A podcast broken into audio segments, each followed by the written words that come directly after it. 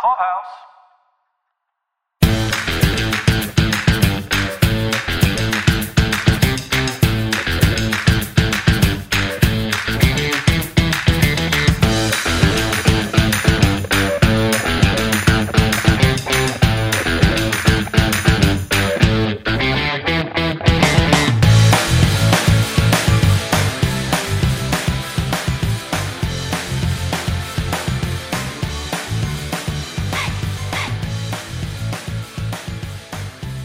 back to the second season Leoli for Ted Lasso.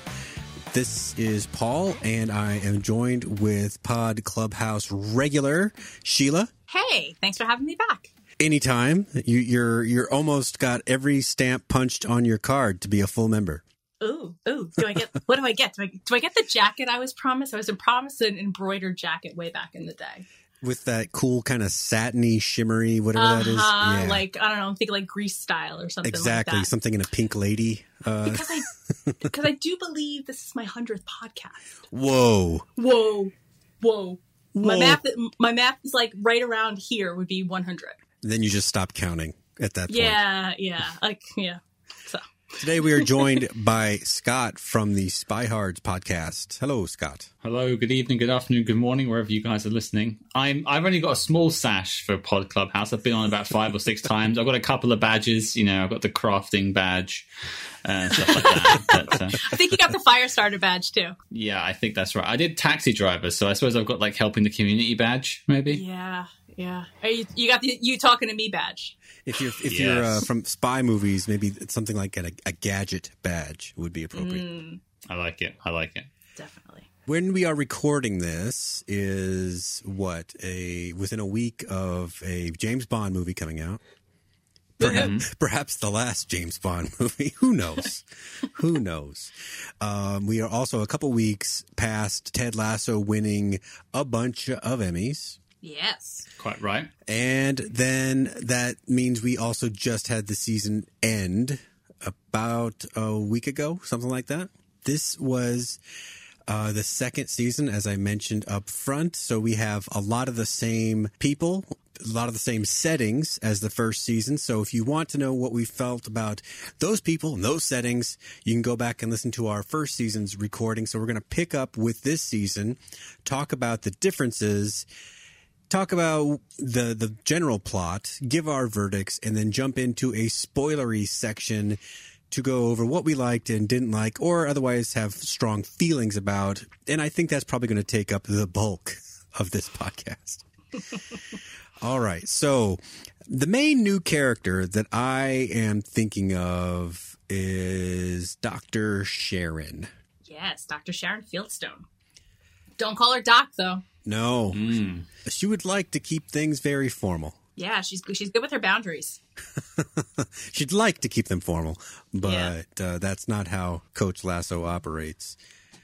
Um, we did we get some new players of note, or were they just sort of like the chorus um, in the background? I don't know. I didn't really get any new players that I really noticed a difference. I'm, probably that sounds really bad. I think but- there were more with speaking parts, but that didn't amount to like full on notable personalities per se that I that I got. What about you, Scott?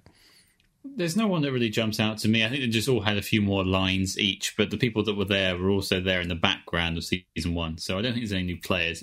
just Roy going from active player to pundit. Yeah, well- to re- hmm. retired, really. Oh, well, he had all those. This I thought this season.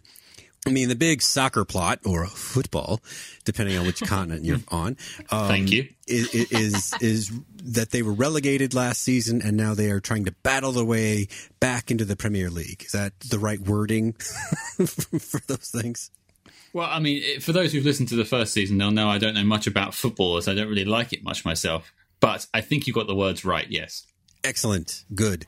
That's all we're going for. It's just sounding. I mean, the the words are just spelled out phonetically in front of me. In fact, it's, I, I have no idea what they mean. But there are so many more interpersonal plots in this one. A lot of role reversals that we can discuss more more in depth uh, in the in the spoilery section. But all of our character, all of our main characters go through some big change. Well, maybe not Rebecca so much, but but a lot of them do. A lot of them have something that they're oh, I have opinions face. about Rebecca. I think she did do a lot of growth this season. Growth. Well, I mean, she. Yeah, um emotionally. Okay, expand. Well, last season she was very closed off, and I mean, we're assuming you've watched season one, right? Please. that you've listened to the Leoli that we did, and you know that we loved it, and we had all these great opinions. But she was very closed off. She was very much in her shell, and Keeley was a very instrumental character in bringing her out and sort of opening up her personality and letting her know that it was okay to feel again because she'd been through this terrible divorce, and it was still very fresh and still very active because there was still newspaper articles being shown with Rupert, her ex-husband, do, you know, flaunting his wares everywhere, and it was still very raw for her. So I feel that this season we got to see so much more of her personality, and she was so much more of a presence as opposed to last season when she kind of came off up until her big bomb with Ted that she was, you know, trying to secretly sell the club. So she she came full circle last season, but I feel like her growth this season has been very much uh, a testament to the relationships that she's developing and increasing the the depth of these relationships with Higgins, with Keeley, with Ted, even with her mother. We saw this this season. So there was a lot there was a lot going on with Rebecca, and then so there's another big thing we'll put a pin in and we'll talk about later. about Rebecca. All right. Stay tuned. There's your spo- there's your trailer for the spoiler that I didn't do. But as I was saying before, a lot of the other players go through lots of journeys. Um, Ted, he's got something big that he's got to figure out this season. Roy is finding his place as this, as as you mentioned earlier. He goes from soccer foul mouthed uh, color man or whatever the, the right term is to coach. Nate is someone we'll will uh, need to expand on quite a bit later. Let's just say he has his direction is is decidedly in a negative direction. um, and and yeah, Keeley has has has things going on. Uh, Jamie. I mean, it's it's you, they took what was happening last season and found a way to keep the the plates spinning in mostly satisfactory ways for me. Now, in the spoiler section, because I I just feel like I don't want to say too much about why I thought those plates had a few chips and bumps and bruises on them this time around, but for the most part, I'd like to say that they that they kept them spinning in a way that I I liked, especially later in the season. What what did you think, Scott? Well, I, I think uh, to use your terminology, the the bumps and the bruises and the, the, the cuts in the plates is, is actually what makes it more interesting because this whole season has been about you know you said personal growth, but also acknowledging weakness Mm, yeah. and trying to, I mean, maybe not everyone, but trying to grow from that weakness. And I mean, that's certainly what was not what I was expecting in season two, I have to say. Like, this is not a spoiler, it's just my thoughts on it. But it, it's a seismic shift, I would say, from season one. I think that's fair to say. I mean, it's not like you're going to like season one and then watch season two and and be just like uh, gobsmacked by the change. They had to do something to keep you want watching. But do they take the f- formula that worked in season one and just reapply it in season two? Not exactly. No, I don't think so. What about you, Sheila? I think they were pretty gutsy in taking the direction that they took this season because it left a lot of people sitting there with their mouths open going, hmm, I didn't expect that from this show. Because last season, season one, came out in the midst of the the lockdown, the pandemic around the world really. And it was this breakout hit of just like this feel good have you watched ted lasso? was like the the text that was going around for days. So when the season season two was announced you know i think like a week after season one was finished last year uh, so there was a lot of people getting ready for this and gearing up for this and then i think the investment that we had in the characters for season one made you tune in for season two. And then the storyline for me was really what hooked me. They were developing these characters in such a meaningful way that it made you want to see what happened next. It was just, it was, for me, it was very enthralling, very engrossing. And I was so mad that this was a one a week drop because I was just like, I need the next one. I need the next one because of how deep they went with some of these characters and the journey that Paul, that you talked about that these people went on. I was very much here for it. And then in the middle of the season to have the Emmys from last year announced and Ted Lasso winning just scores of, of, of, awards in so many different categories for acting for ensemble series and whatnot it was all like the right soup at the right time, but it was a gutsy move because the themes that they deal with to get that character development, it kind of rocked a lot of people. There was a lot of pushback. Well, in order to get any growth, you have to start somewhere. You know, some people started from from a lower character ebb. You know, the, the, during last season, some uh, built up at the end of last season and needed to, in order to to go somewhere, they needed to go down in this season, and that definitely did happen for some of these characters. Do you guys want to just talk about it now? Just just get our verdicts out there so we can quit beating around the bush and yes. and just just talk about this. Yes, yes, yes. Let's all, do it. Let's do it. All right, Scott. Then what what would you recommend to your TV watching friends? Did you love it? Leave it somewhere in between season 2 Ted Lasso? Ultimately, I loved it. If you'd asked me halfway through the season, I might have said maybe not. That's fair enough.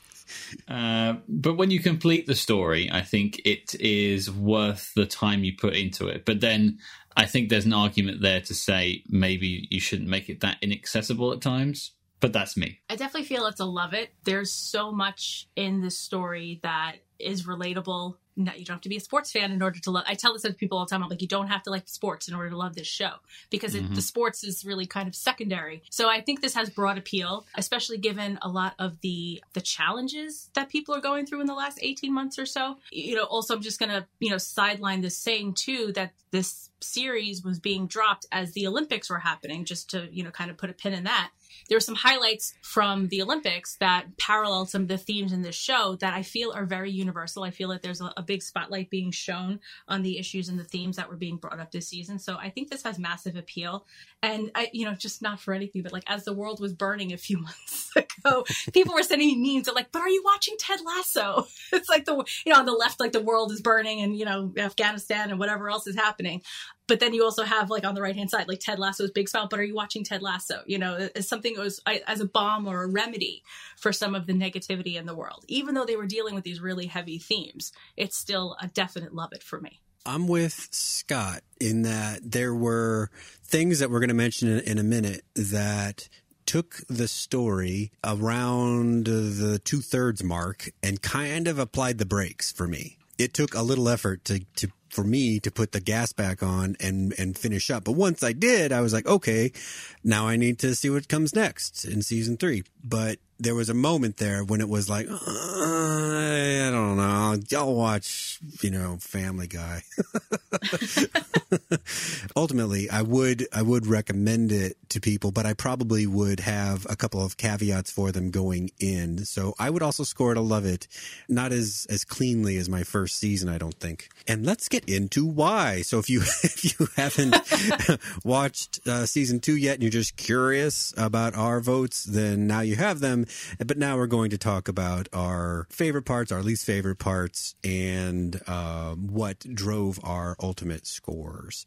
I think the reason why, uh, to sort of fill in why I might not have loved it at the start, is because it took a chance and it decided to stop doing the happy, happy, joy, joy song every episode and deal with some of the repercussions of you know being happy all the time and what that takes and what that does to a man and we're talking we're talking specifically Ted at this point, let alone the rest of the cast. I, I wasn't expecting this mental health themed season, which really I think is the, the nitty gritty of it all.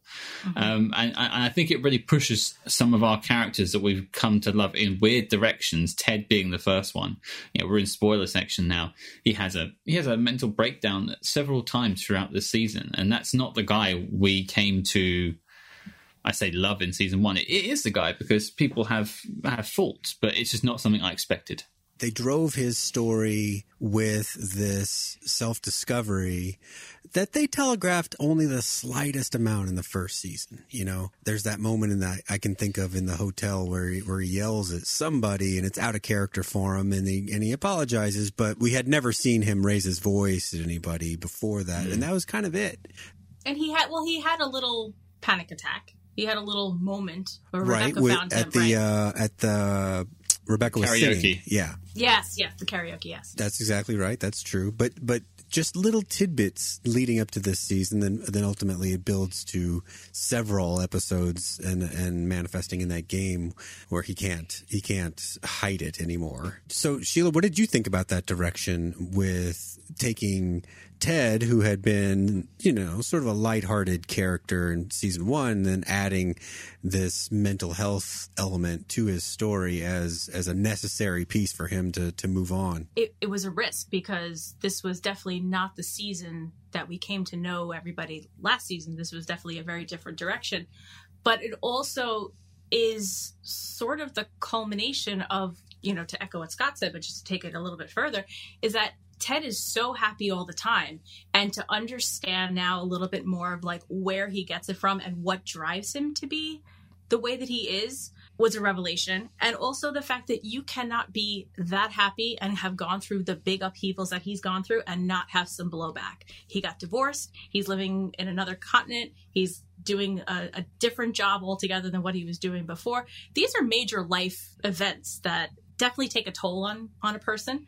You know there's like five big stressors. It's like having a baby getting married getting divorced moving changing jobs. Like those are the top five like big life stressors and and death and you know that would be number six but um but you don't have to worry about anything after that, so. that, exactly but you know but like yeah, dealing with that true. dealing with loss you know any type of like you know anytime you have a change like that where you move or you change jobs like there's loss involved and that takes a lot out of a person it's a very stressful time that's often when things start to fall apart for people in terms of their relationships so I took a step back from this season because I watched it like week by week and I was just not enjoying it the same way.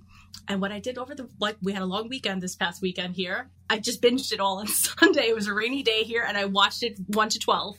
Quite a time investment, but you know, I was better for it because it it changed the way that I saw it because I didn't have to wait and to have to like process everything. Like I knew what to look for now. And there were some revelations that were apparent in in binging it that way and it kind of made it better for me. Also, I was surprised that it went from 8 to 12 episodes. I do have a little information on that if it helps. Well, go ahead. Uh, and it actually might help frame my own problem a little bit. I, I, was reading an interview with Brendan Hunt, who's one of the writers of the show. He plays Coach Beard on the show. And in season one, so they had 10 episodes, and the first three episodes all dropped at the same time. And that was the plan going into season two. They had written all the first three episodes as kind of like a, a small little movie but then, because it did so well and it was so highly regarded, Apple said, hey, we want 12 episodes uh, and we want it released weekly. So we want to sort of stagger it out. So the episodes were broken down to three instead of, you know, one sort of main story over three episodes. And so it was a bit uh, discombobulating for people because the story doesn't feel like it ends on the first episode. It kind of ends on the third one of that that opening story, and then also the other two episodes they added, uh, the Christmas one and the Coach Beard's Day Out episode. They didn't want to write anything additional story. They decided to have two random episodes put in that don't influence the, the season. In TV world, we call those bottle episodes because they just exist in and of themselves. They don't affect anything outside themselves. It's like a little message in a bottle. exactly, or ship in a bottle. yeah. And I and that Scott is what threw the brakes on the on the season for me was that kind of disjointed, you know, misadventure with with Coach Beard after that big loss. Uh, I didn't mind the Christmas episode, but as I'm watching it and we're getting halfway through it, and there's like no game and there's nothing, I'm I'm, I'm thinking like, what's happening here? I, I understand that this is going to make people happy, but this is not moving the plot forward at all, you know. And but then the the Beard episode, uh, Caroline and I were talking about it did you ever watch The American Office, Scott? Yeah, yeah. All right. What about you, Sheila? Yeah. I, I drew a, a, a, parallel. I said, what if they had done a Creed's Day Out episode Would that have been a very popular episode, or or were you just happy knowing Creed was just freaking weird? And that was about it. That was about all you really needed to know about Creed. He would just come in, say some weird stuff, and that was it. I, I was kind of fine assuming that Beard. There was a reason he was he was kind of sleepy for work, but always showed up for work. Like he has this very workmanlike a- approach to work, but I but the way that he was on again, off again with women and and his weird kind of hobbies, I just assumed that he had these misadventures at night and then just showed up for work the next day like a like a good you know blue collar minded kind of kind of guy. But I didn't necessarily need to see it. What about you guys? Well, this is like I, I always call this the Han Solo problem. You know, Han Solo was a great character in the uh, original films, and then they did Solo, the movie, and you find out how the sausage is made, as the saying goes. And I didn't need to know that. I don't need to know how Solo, uh, Han Solo became, you know, how he got his name. It's not interesting to me. And you know, learning where he gets the dice from, I don't care. And now I, I, prefer the mystery. And I will also say about the Coach Beard episode, it is not exactly a shot for shot remake, but it is a rather big homage to a Martin Scorsese film called After Hours. It's basically one guy's adventure in, I think it's New York, over the span of a night. Uh, he meets a woman played by Linda Fiorentino, I believe. That sounds right in my head. Yep. And it's it's very weird. There's a dance hall scene as well. There's some of the beats you get from the episode you get in in the film, and it's a weird film. It's one of Scorsese's earlier pieces. That's interesting, especially knowing that Brendan Hunt is one of the writers and that they needed to address these new episodes in a way that wasn't going to touch the rest of the plot. So it's almost like he volunteered. You can imagine that writing room. He's like, well, I've got an idea for Beard. Check out the Scorsese film. Yeah. I was watching this late at night one night and I've been inspired. The whole Beard and Jane arc, I really could have done without. I love Coach Beard. I love the fact that he had more speaking lines this season. But that whole arc, now it makes sense. They need a time filler. But the entire Jane Beard thing, I just did not need. And the Beard after hours, I was just. Eh. it, it didn't do anything for me. It didn't move anything along. It was entertaining to watch, but it was weird. Knowing that about that and finding that movie, especially the interlude with the woman that will sew his pants, but then the boyfriend shows up to see that same kind of beat possibly you know the inspiration for that might be might be kind of interesting and, and, and worth worth seeking out does that exist in the movie something similar enough that you could you could draw a parallel The dude coming to the rescue, the big guy. no no i mean his origin that he is somehow involved with this woman that that the main character goes off with for some reason And this it's because she'll sew his pants back together Uh, I think so. I, it has been a long time since I've seen the film, and I saw the episode. I was like, "Why do I know this?" And I had to do research to remind myself that the Scorsese film. you know sometimes there's those uh those early career movies for for people that get a lot better you're like well i've seen it once i've done my due diligence i don't need to see it again the first season i liked the balance that it had with the the soccer kind of not that they showed us that much soccer but they did show us more like of the locker room dynamic and kind of the stress of of will they won't they and will the team gel and et cetera et cetera. It's like they needed to remove a lot of that to make room for the character development that they put into this season. And i kind of missed it it's not that i needed it to be like heavy you know teach me about European football, but still, that seems to be like the, the not the backbone exactly, but it, it's it's it's it's an essential element of the of the show, and it largely wasn't there this season. I, I missed it. I, I quite enjoyed the um, the ups and downs of winning and losing. Not, not that I particularly care about football, as I said, but I felt like it was an integral part of the show. Seeing them go through the trials and tribulations of having to try and stay up in the first season, and, and then, you know, in, in this one they start off and they, they're on a I don't think a seven game draw streak, and then by the end of the season they get promoted. Spoilers. So I, I, I, and I never, you don't see them like pick up the pace and start winning. You don't No. really see that turnaround. you only see them win like two games. Well, they we, they win one outright, and then the last one is what the draw that brings them back into promotion. Yeah, Yeah, Yeah, another so- draw. Yeah, I suddenly Yeah. have a hankering for Thai food. I don't know. Thai food. That's funny. That was Uh, a joke they made. I think in like episode one. The other one, one of the opposing clubs sends them a bunch of Thai food, and they're like, "Oh, Thai food, get it, Thai draw." Yeah, got it. Mhm. The uh, rebuilding of, of Jamie Tartt. How about that? I loved it until the whole love story came around. The unrequited Keeley love. Yeah, it, although I, I don't know if it's, it's like taken back by the end of the season. You, maybe you guys got a different perspective on it than I do, but I, I love the idea of rebuilding up and humbling him. You know, by the end of the season, he picks up the soldier, and you know he's he's on the course for being a good guy, and then he does this uh, you know Love Island reality TV show, and everyone finds out he's a bit of a a bit of a bad guy. Um, and then gets fired by Manchester City, which uh, fair enough. He did just walk out mid-season.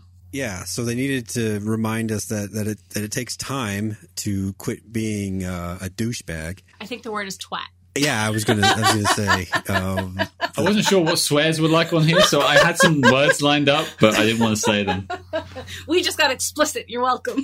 Uh, yeah, but I think that's the right word. And the love part is actually the way that it ends with with Roy and Keeley makes me wonder if Keeley's gonna be Backtrack okay while yeah exactly while Roy goes on his first vacation. it made me wonder if she's still going to be here in season three. Mm. Uh, I've seen tweets from her that she will be, but I it, it makes you feel like she's leaving. the, definitely the Roy Keeley arc for me felt like it was ending. The music every time in the final episode of the season, every time that they were together, it was this somber. It was meant to be sweet sounding, but it was very somber, and it was just giving me just undertones of like they're not gonna make it. Ah, I will remember you. That was my prom song. Oh no! Oh no! I just dated myself. That's how old I am.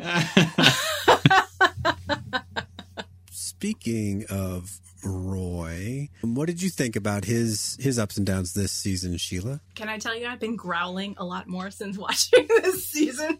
When I'm getting mad at my son, I'm like, before I think of my words to say to him. Uh, he's eight, so just so you know that I, I growl with, you know, he's about Phoebe's age. I, I really enjoyed how Roy expanded his his feeling. He he talked about his feeling is singular uh, at one point this season.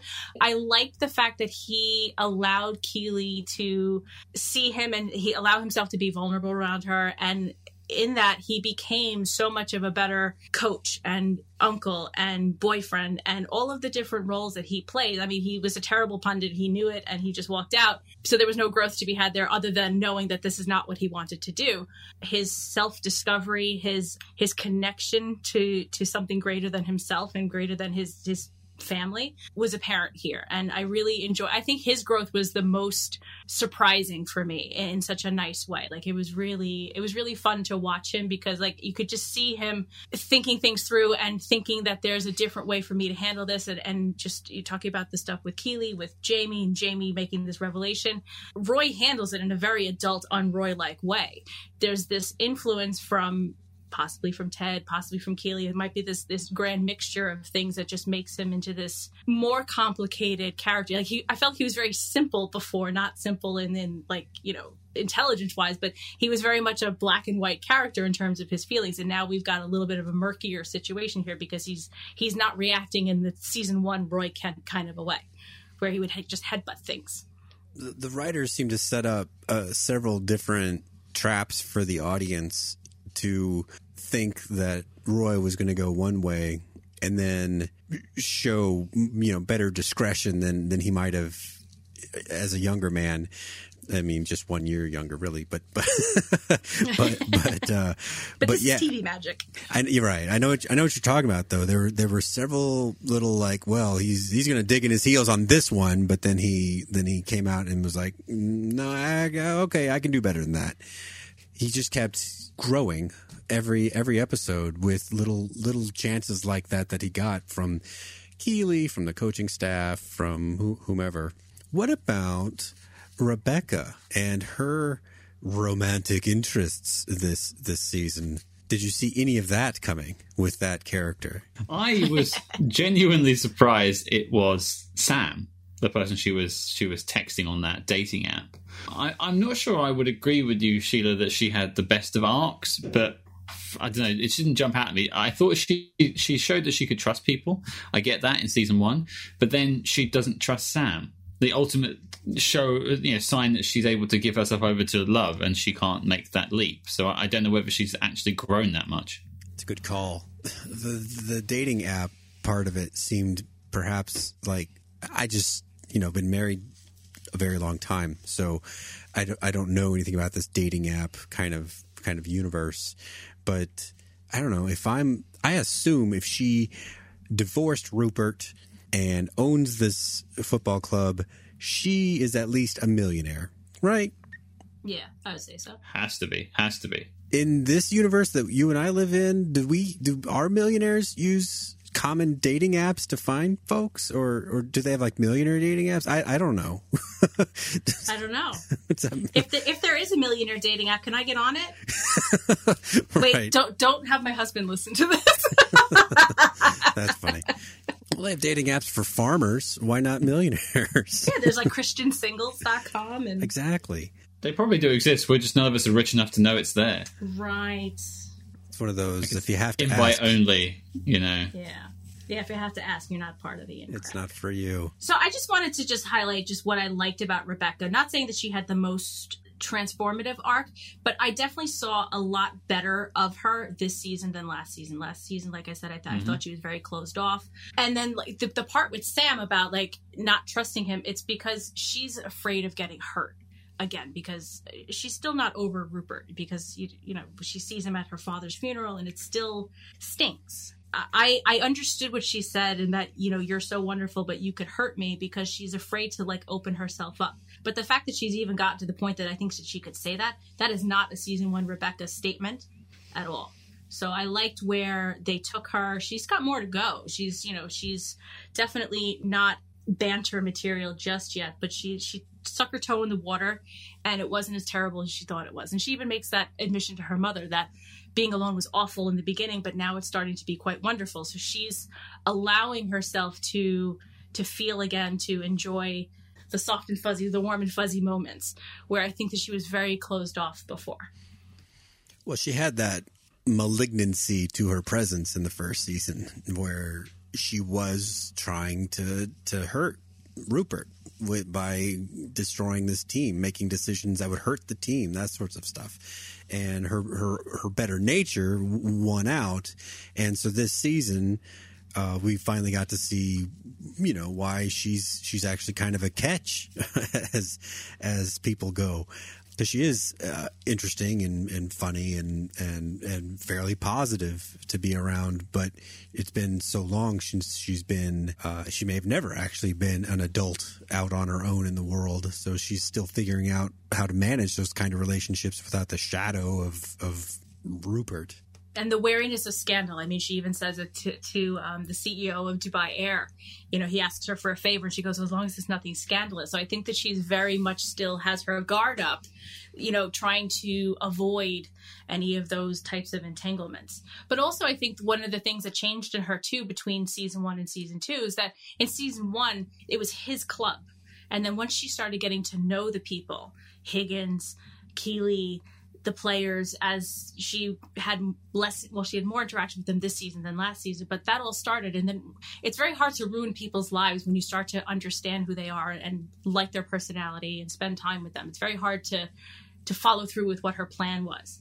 And i feel that that was her starting to open herself up. Like it, started with just the conversations with higgins and it grew from there. Ted's biscuits can win everybody over I suppose I'm just leaning on the relationship side of things, but you're right. She has come a long way. I mean, she was our antagonist in season one, right. at least for maybe the first few episodes.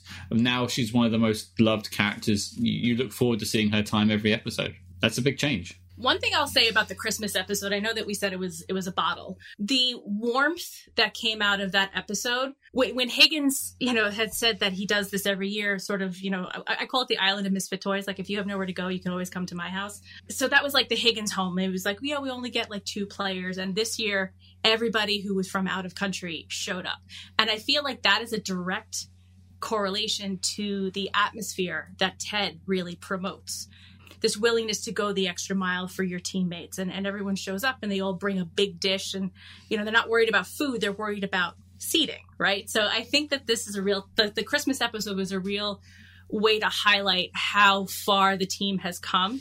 Whereas in season one, you know, you have very much these little islands of themselves, really. Now you have everybody looking forward to dining with each other. And then at one point, I think Sam actually calls it the team Christmas party, like it was a given. Um, it was it, it was on the second watch when I was binging it on Sunday that I, I got that little that little tidbit. And then there's like that Love Actually scene at the Christmas episode. I was just like, oh, I love it. Sorry. That's the estrogen coming out. and it was Roy's idea. So like that to me was just like, oh Roy, you're you're come a long way, buddy. he still got to growl at least though. Yeah. Well, yeah, exactly. It's Roy. Somehow, when I was watching first season, I was thinking that there may be like a long game for Rebecca and Ted possibly coupling up at some point. That doesn't seem like it's in the cards now. That's actually who I thought she was bantering with. Yeah. If I had to guess. Sam's an interesting choice in terms of creating interest, creating drama, you know, age difference and country of origin difference and other assorted differences in there that complicate things for Boston employee. yeah, Boston employee. That that's also one that, that can't be ignored. Uh, there, I want to finish with Nate, the not so great. This is the big one. This is the big one. This is the time for the Roy Kent growl. But I want to make sure we gave Ted everything we can. Oh, that was good, Scott. Yeah. yeah. My, my other half is a big fan of Brett Goldstein and his podcast. So, um, yeah, it, it wouldn't be the first time I've been asked to do it. That's funny. That's fantastic. It's it's practiced. Do we have anything left that we want to say about Ted? Maybe his relationship with Dr. Sharon or anything about his arc overall in this season that we've left unsaid up to this point. Well, just the one thing I wanted to put, I had put a pin in before was that this was these episodes where he was having, I think the episode that he had the break, the panic attack and ran off the field was the same week as the Olympics were happening. And Simone Biles, she removed herself from competition because of hmm. anxiety, right? She had something that the gymnasts call the twisties, where it you literally forget how to do your flips and your and your stuff in the air that takes all this mental concentration. So this was coming out at the same time, and she got a lot of blowback too because this is your big moment. This you only get this shot once every four years, five years if you're in a pandemic mode.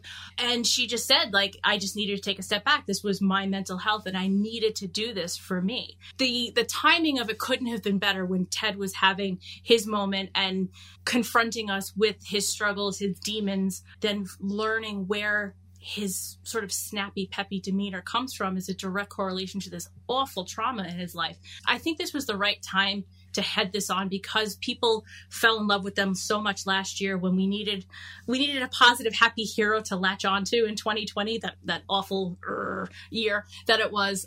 So having Ted go through this is is almost like his own catharsis and and explaining that it's okay to have trauma and it's okay to talk about it. And he is so reluctant to do it but ultimately he feels better in the end and I think that's really a message about mental health and seeking out help for when you need it. I, I will just chip in with Ted. I think when I think about Ted, it, it, it kind of encapsulates my thoughts on the season. Uh, I'm glad they took a punt on this on this mental health angle because I don't see a point in having Jason Sudeikis on this show if you're not going to try and push the envelope. Not to say you know he is uh, a, a world class actor or anything like that, although he has won many awards, of course. But um, I, I, just feel like you, talk about, say, uh, to spin it off slightly, but you know, James Bond, as you mentioned, just came out recently. Daniel Craig doesn't want to do these films unless he's doing something differently in the films, and I think Jason's applying the same theory to this. Why come back for season two if I'm just going to be the happy-go-lucky Ted again? Let's do something different. Let's try and you know spread a message. And if mental health was their choice, that's their choice. And I think that it was for the betterment of the show in the end. As another pop culture parallel that's quite a bit less serious, it, it reminded me of Ned Flanders a little bit from The Simpsons. Mm-hmm. There are a couple episodes where they try to explain why Ned is the way he is, not necessarily holy, but just constantly positive. And, you know, there's silly reasons, but they do come down to parents. They're, they, his parents don't do what, what Ted's did, but still, it does come down to, to parents, and it results in someone that's very much like Ned and Ted. Interesting how their names rhyme. Hmm. You know, I was just thinking about it. In the second season, Ted only learned marginally more about European football than he knew when he started the job. Makes me wonder if he actually knew American football. you know, because he says he just likes to coach. He surrounds himself with people that do know what they're doing with the game part, and he but he enjoys the the leading and the molding minds, camaraderie. Uh, yeah, well. all that yeah. part of it. That part of coaching is where he seems to excel, but the game part of it seems kind of incidental to those other parts for him. That's interesting because Coach Beard is definitely like the expert on the technicalities, but then he brings in a Nate in season one. He recognizes Voldenate. the talent there. yeah, I'm still talking about him in past tense. Like when I talk about him in current tense, it's going to be a very different tone of voice. But um, no, he latches on to Nate very early and hears what Nate has to say and recognizes that he has this expertise that he can leverage. Not in a bad way, but I think I think you have a point there, Paul. Because he still doesn't know the offside rule. Not that I know it, but I figure in a year he would have learned the offside rule. Don't ask me. I don't know. I wasn't gonna.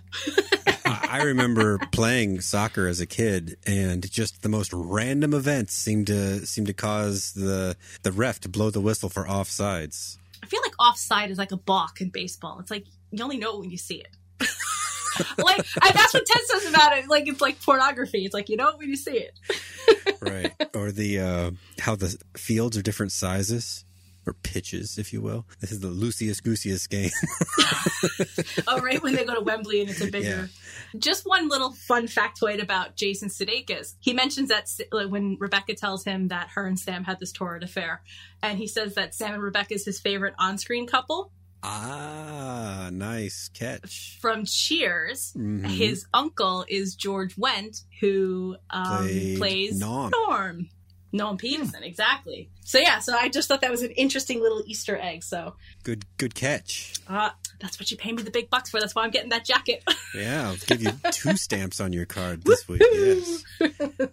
I guess that does. I mean, there are a couple other incidental characters. You know, Don Dani Rojas has. Uh, he gets the yips. You know, Sam uh, is probably going to be much more important come season three as both player and involved with Rebecca. Poor Trent Crimm, the independent. No, he's Trent Crimm independent. I really enjoyed that moment though. The the texting and and and his admission uh, of who sold him out, who, who who his Fredo was, if you will, because I always thought Trent was a pretty straight shooter anyway, and uh, you know it's nice to be right on, on, on, on, a character. I don't know what the future holds holds for Trent, but I think he'll land on his feet. I wouldn't be surprised if he comes working for the club. Oh, he's not a very good journalist. Giving up sources, you mean? Yeah, that's like rule one. But he also outed himself, right? So he, his own journalistic integrity came through in, in his own firing because he revealed that he revealed the source. But if Keeley's going into business for herself, I feel like that's a nice opening for somebody like Trent to maybe slide in. I just don't know what he would do to the dynamic or the vibe, the vibe, the Trent Crimm vibe it wouldn't have the same energy as Keeley. That's that's for sure. That's for sure. Your intuition about Keeley and her actress Juno Temple being in and out of the show next year might be good. I mean, in the intervening weeks and months between season one and season two, I noticed Juno Temple was in like at least three of the things that I watched, which makes her a pretty busy actress. So you never know. It would make sense that she would be sort of sidelined a little bit. It'd be a shame. She's one thing filming and two things in pre-production set for 2022. Oh, so she's going to be pretty busy. I'm just looking at a tweet from her now saying I can't wait for season 3, but I don't know what that means. It'd be a loss to the show, I would say. It could cause things in Roy's life to where where things had been kind of tying up with a bow, things could become unraveled again. That would make some good TV. It's okay. They brought that teacher in. That there's the there's the Mrs. teacher Bowen, right? that inspires the naked drawings from Phoebe is that what, is that what we were supposed to get from that? Because he was looking at the the drawings at the same time that she was kind of stretching out and hanging Yeah. up things. Oh, I didn't get that, but yeah, that makes sense actually. Or she's just got sort of a pornographic memory, as they say. That's sort of like a uncle joke there. so we've said everybody that pretty much matters, but we're down to to Nate. Does his heel turn feel earned or fast or or was it building from last season? What what do you guys think? I don't know where I come down on this. I, I really don't. I don't like seeing Nate completely change like this. I but I also like character growth. But this is the one of all the changes this season that feels so far out of the left field. It's almost like he's a completely different person this season, and that's the bit that made me kind of rub up against it. Um, whereas you could see maybe Roy Kent becoming a bad guy. He's got an edge. Um, you could see uh, know, Jamie Tartt being a bad guy. He kind of already was. But little Nate, our, our little guy with the plan, I, I didn't see that coming at all. When he started shitting on the new uh, equipment manager, whose whose job he had had just a year before that, Mm. that felt false to me. That Nate would be that kind of guy that would get just a an ounce of power and and feel like he needed to flex it on the on the weakest link of the chain, which would be the new him, basically. Um, maybe I just don't understand the way football clubs work, and that's just how you do with the new equipment guy. But it still made me sad to see that that's where he went. it was out of character for who we learned Nate was in season one, but I, I also think that Nate is the kind of person who often gets looked over. We see him so much more this season with his family and the interaction between him and his father, especially, where he's made to feel very small and very inadequate. And there were moments like with Will, his um, the the equipment manager who replaced him when he got promoted, that he you know basically shit on him. And then he looks very scandalized when roy comes to join the team in this this way of him, being this this person who's got a personality. He's very meek. He's very mild. It wasn't surprising to me like that this type of a personality would try to become more assertive but it was kind of shocking to me the direction in which he took this assertion he he took it in a very malignant very offensive kind of a way the spitting, the aggression that he was showing to everyone but his father. It, was very off-putting, and the the physical transformation of him through the season too. I don't know if you guys picked up on that with his hair. I did that his Mm. black hair turned white by the end.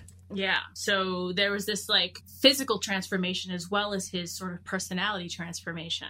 It wasn't shocking to me that that this type of a person would become this, but just how far he went was shocking to me. And it just any time since Trent Crimm said the uh said the the newspaper article, I was like fucking dude. Every time he'd come on the screen, it it angered me in a way, but it set up season three so well. I feel because now he's got all the secrets and he's feeling very maligned and he's feeling very much empowered now by Rupert because he's basically I don't know if he has the coaching job, um, but he's definitely on the squad of coaches. And I'd say that the show in season three now has a, a quote unquote big bad, Yeah. Mm, yeah. which it's never really had before. You could say Rupert was, but he was so uh, you know so uh, infrequently on the show that it was kind of hard to have him as this figurehead of evil. And he was just sort of passively evil about it, almost careless about it. Uh, He could do evil, he could do not. It doesn't matter to him that much. Nate feels like he's actively going to try to stick it to Ted for, you know, basically using up one of the uh, available coaching positions in the world as someone who, who he feels doesn't deserve it at all. And in looking at several of the reasons for the character journeys this season, I thought maybe a, a subtitle for season two could be daddy issues. Oh hell yeah. We have uh, Ted with his father. Rebecca was not a big fan of her dad. Jamie Tartt, we met his dad, and he wasn't great. That's sort of a uh, understatement. Roy, who is in some ways filling in as a dad for for Phoebe, but also possibly, even though he he's not much older than him, he's.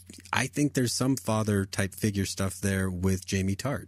Yeah, definitely I'll support that with Roy and yeah, Jamie. absolutely. And like you mentioned, Nate's dad is sort of a dick. This whole character turn is is probably fueled by what just just wanting to be noticed by his dad. Uh, Sam makes decisions based on his dad's input heavily. Man, what do these dads do? I don't know. It's not a really good showing of dads, but you know, there's there are plenty of dads out there that are good. And I will say Sam's dad is one of those really good dads. He challenges his son, but he lets him make up his own mind. And we see that with the protests in the beginning, which I thought was just such a wonderful way to like have Sam get a voice and get a foothold this season. And the fact that his whole team supported him and it was Jamie that sort of led that charge of you know well we're we're one team. We wear the same kit. Yeah you know that was very that was very good way to get sam off and running this season. Later on when he's being courted back to africa to by edwin akufo his father tells him you know put put it out to the universe. Look for a sign. Basically saying you need to make up your own mind but you have my support. I thought that was a really good way to end the season on a positive dad note because everyone else was just a piece of shit and the team's dad is still dealing with his own issues.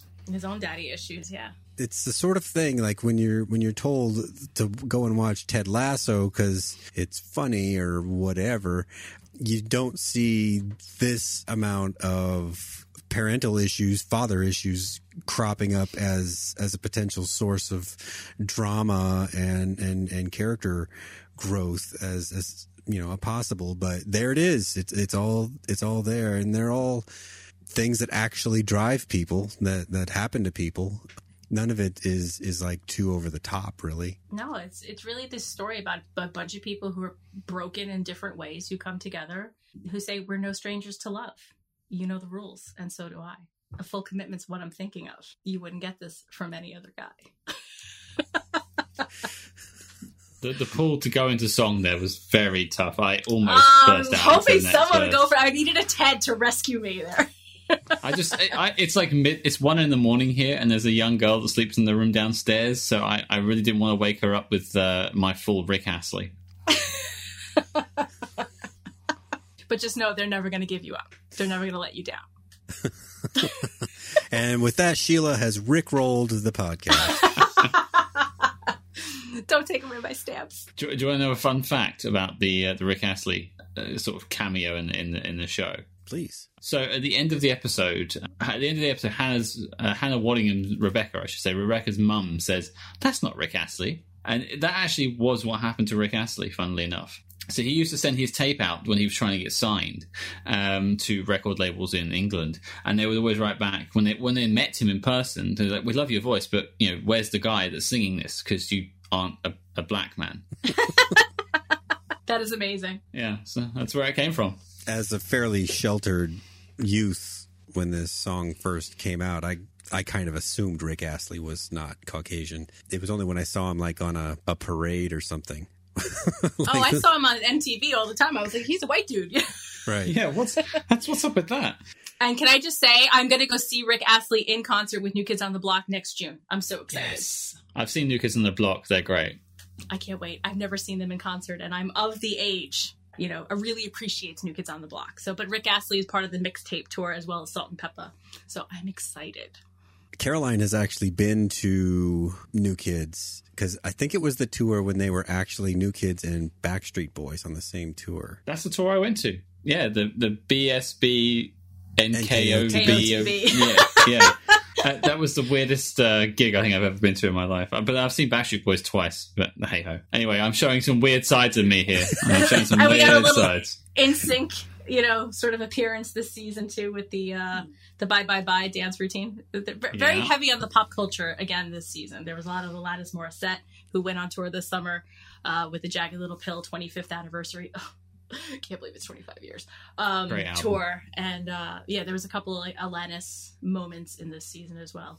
Like Nora, her niece is listening to Alanis in the beginning, and then uh, Ted gives the, the little "You live, you learn." Thank you, Alanis line. The dance routine, I think, might have been the the straw that broke Nate's camel's back. Taking the position that they're in of, of possibly getting promoted and spending the time on on a dance routine might have been it. Just the timing of it all just seemed like having to deal with put up with that silliness in light of what they were, were up against. I will just ask one question about Nate before I maybe stop talking about him is have have you ever either of you been in your life angry that someone has torn a sign before? Because I have. When he when he tore the believe sign, I've never been angry about someone tearing up a piece of paper before until I saw that episode. I was I was fuming. I, I mean, I don't have like a specific memory, but I mean, there's been property and things like that have been damaged that you know personal property or like work property there, there's work property that i'm thinking of that like i had a, a, a blood drive sign i used to be a blood drive recruiter uh, mm. back in the day and someone had graffitied one of my signs saying that we were um, uh, discriminatory in our practices I, I am your ally. do you not understand? So it was just, it was, yeah. So I, I do have a specific moment that made me very angry. And seeing that this moment made me incensed. Nate's whole slide just, I mean, Ted gave him his chance. All the other establishment types that had ever existed around him only pegged him as a guy capable, right? Putting uh, putting their mm. their their their shoes back and their or boots, if you will, and their equipment back, and that was it no matter what he what he could draw up on a chalkboard, it didn't matter to them. Ted gave him the chance. Ted saw what no one else who had been in European football his whole life had, could see. I don't know. He he like Darth Vader's out on him. you know. Well, he really took some very important points the wrong way. You know, he thought that Ted running his play was a way to set him up for failure so that this way he can be blamed when they they failed, accusing Ted of not valuing the picture that he gave of the two of them. Meanwhile, it was what he was looking at when he was having the panic attack, like trying to, it was on his desk next to his picture of his son. So it wasn't a place of honor, it just wasn't in his office. And Nate took that as a slight. So I'm thinking that there was somebody maybe in Nate's ear all along, and it might have been Rupert. I'm, I'm kind of like spitballing as maybe what we see in the, the flashbacks mm-hmm. in season three to season two so, because he didn't just turn up at West Ham where Rupert bought this new club. So there had to be some sort of interplay between these two and possibly Rupert infecting him in his sort of evil villain transformation. Hmm. How's that for a season three prediction? The Wormtongue to his Theoden. Sure.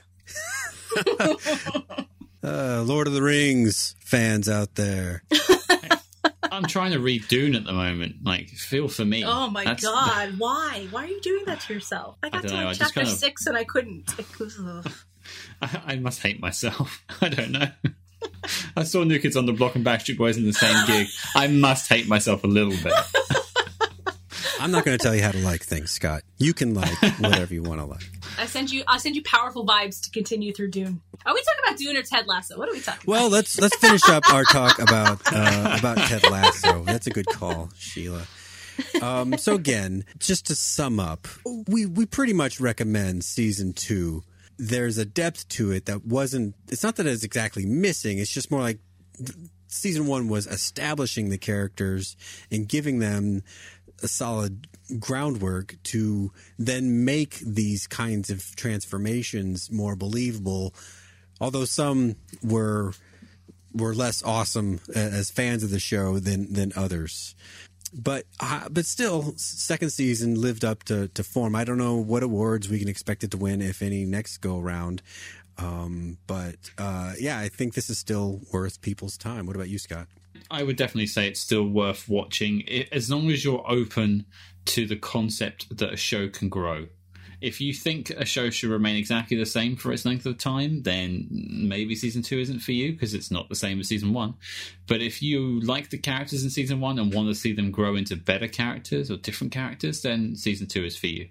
I agree with Scott. This was not the, the the plate that got served up for season one, and season two just drew these characters in a completely different light. That you were invested in them from season one, so you were along for the ride. And I thought the payoff was really good. I thought it set up a lot of dramatic tension, so that this way it's it sets up really nice for season three. You've got stories that need to be spread out and told and, and loose ends finished up in order to you know see where these characters go. I don't know if how much longevity it has past the season three. I don't know what the rules are at Apple TV, but I definitely recommend this as as people who enjoyed it for season one in the time that it was last year and the fact that it's evolving makes this show fresh and it makes it something that I want to tune into.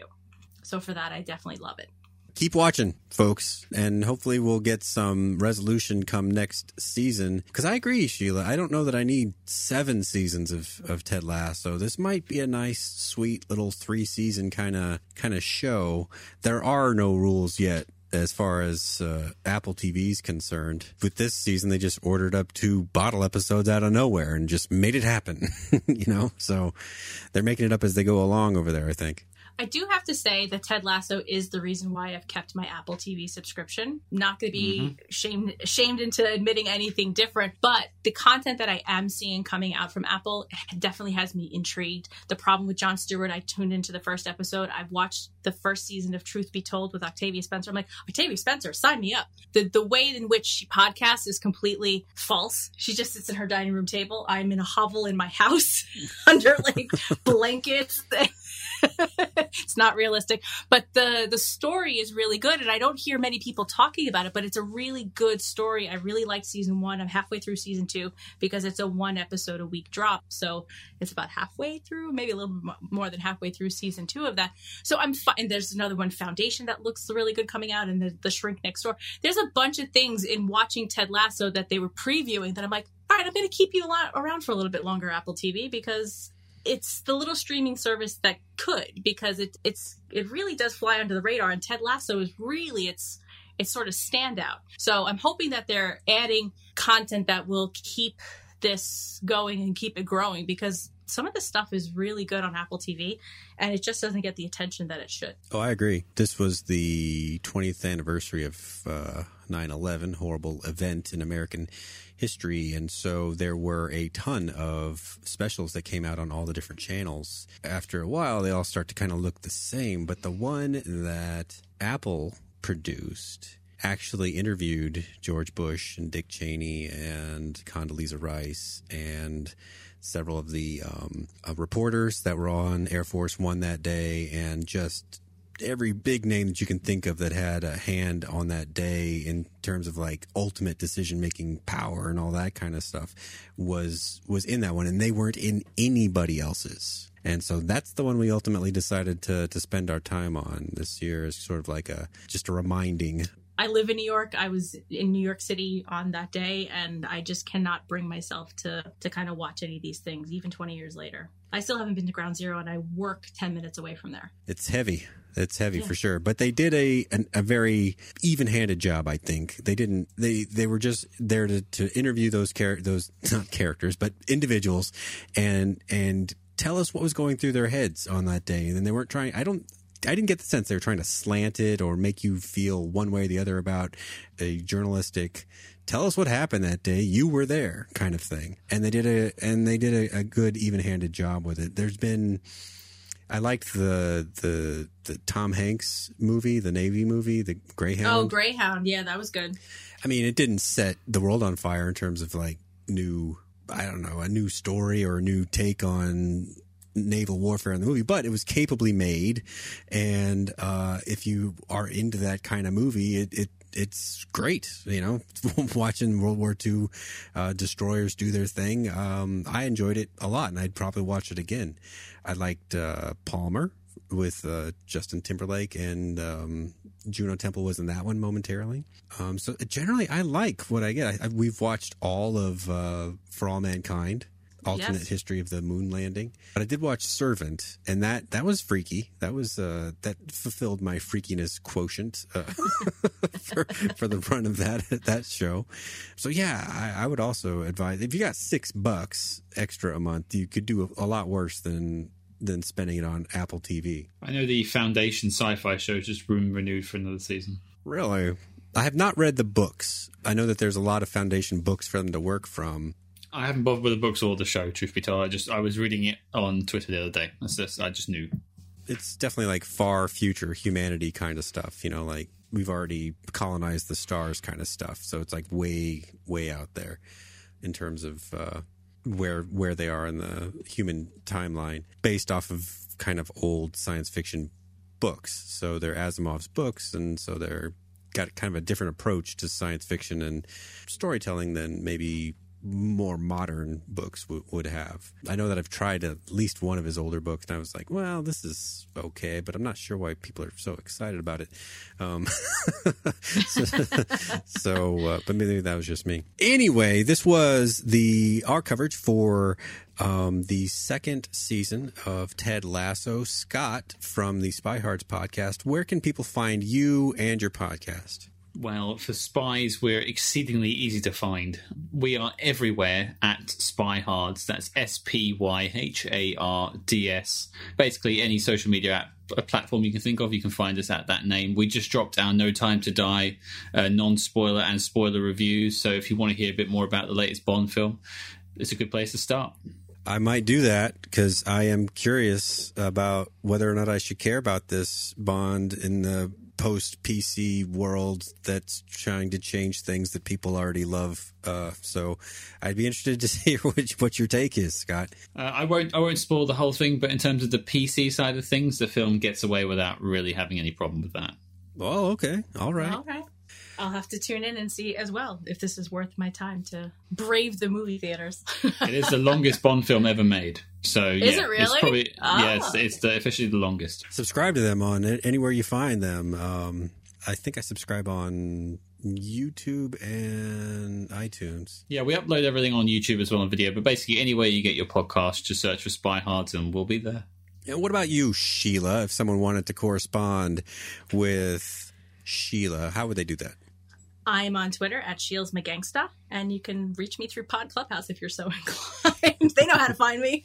and I've been on a hundred of these, so you know I'm somewhere in the in the lexicon, the galaxy of you know Pod Clubhouse podcasts. Well, and you're right next to what hopefully should be the premiere of Yellowstone, the return of Kevin Costner and gang yes, you will definitely find myself and Steph for episode by episode coverage of that. And you can go back and listen to all three seasons at Pod Clubhouse on all the things. all right. Well, with that, I am Paul with Pod Clubhouse, and that's uh, that'll do it. Thanks a lot. Thank you for listening. This has been an original Pod Clubhouse production. Pod Clubhouse is a podcast network dedicated to encouraging collaboration among podcasters and friends to bring a fresh voice and diverse perspective on a wide array of content. Please visit and leave a comment for us at podclubhouse.com. Rate, review, and subscribe to our podcast feeds on Apple Podcasts. Follow us on Twitter, Instagram, and Facebook. You can find us at Pod Clubhouse. Our DMs are always open, and we'd love to hear from you.